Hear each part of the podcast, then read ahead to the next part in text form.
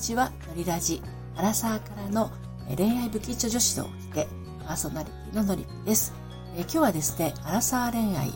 っきり言えないから怖くなってくるのということについてお話をしていきたいと思います、まあ、あの恋愛初期ですとか、まあ、今ですと恋活婚活をされている方などあのなかなかこう勇気が出ない自信がないっていうことで、えーと気持ちが伝えられなかったりとか聞きたいことが聞けなかったりあの、自分からお誘いをしたいんだけど、なかなか誘えないということが、あの、出てきてるかもしれません。で、これって、あの、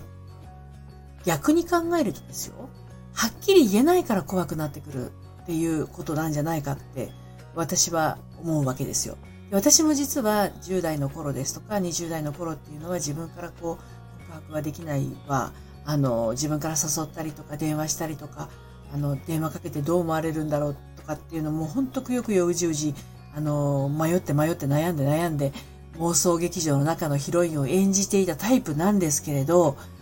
でもね、今思うんですよ。これ、とっとと言っちゃった方が、断然加速します、幸せへの。はい。あのー、これも本当に、もう本当に心からそう思うので、うんと、気持ちはね、伝えたからといって減りませんし、自分から誘って、あの、ダメだった場合には、次の手が考えられます。考えられますし、聞きたいことが聞けないなんていうのは致命的で、聞きたいことを聞かずにいたら何もかもわからないまま、月日だけが経つわけですよ。ね。で、聞けないことが、あ、間違えた。聞きたいことが聞けないまま行くとですよ。あの真実がわからないだけではなく、あなたの頭の中はいつまで経っても自分の枠の中からは外に出ない妄想劇場のヒロインのままですから、何の解決も見出せないわけですよね。で、あの、この世の終わりぐらいに好きになってしまったとしてもですよ、その気持ちはもうもっと誇りを持ってほしいんですよね。どなたも。あの、好きになる気持ちっていうのは、えっ、ー、と、誰かに促されて、あの、起こる感情ではありません。あなたの心の中に、それだけの感性があるから、素晴らしい感性があるから、人のことを好きになるっていう思いが生まれるわけですよ。そこの自分のまずそういう感情が起き、湧き上がる自分を誇りに感じるというところですよね。で、その好きになるっていうことに喜びをもっと感じてみたらいいんじゃないかなと思うんですよ。で、その自分が誇りに思って喜びを感じていることを伝える、伝えない、伝える、伝えないっていうところで躊躇してるので、どんどんどんどん怖くなっていってしまうんですよね。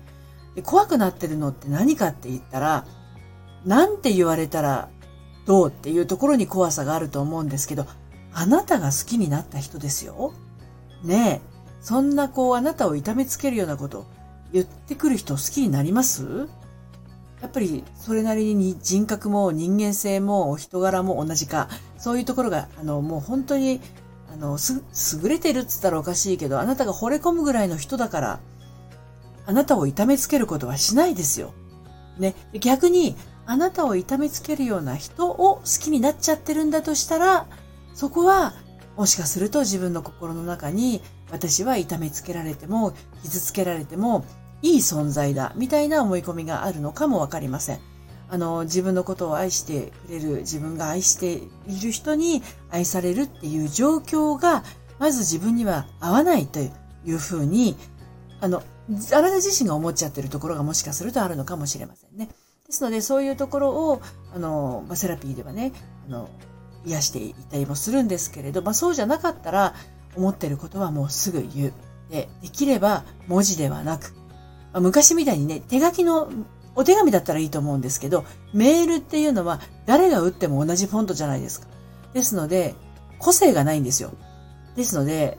直接話す。会って話すのがベストですけど、今でしたらお電話でもね、全然いいと思います。声で話す。直接会って話す。そういうところから自分の思いを伝えるっていうのは、あの、怖いことではないです。もうできるだけはっきりと、あの、伝えるのが、えっと、恋愛成就の一番の近道ですね。はい。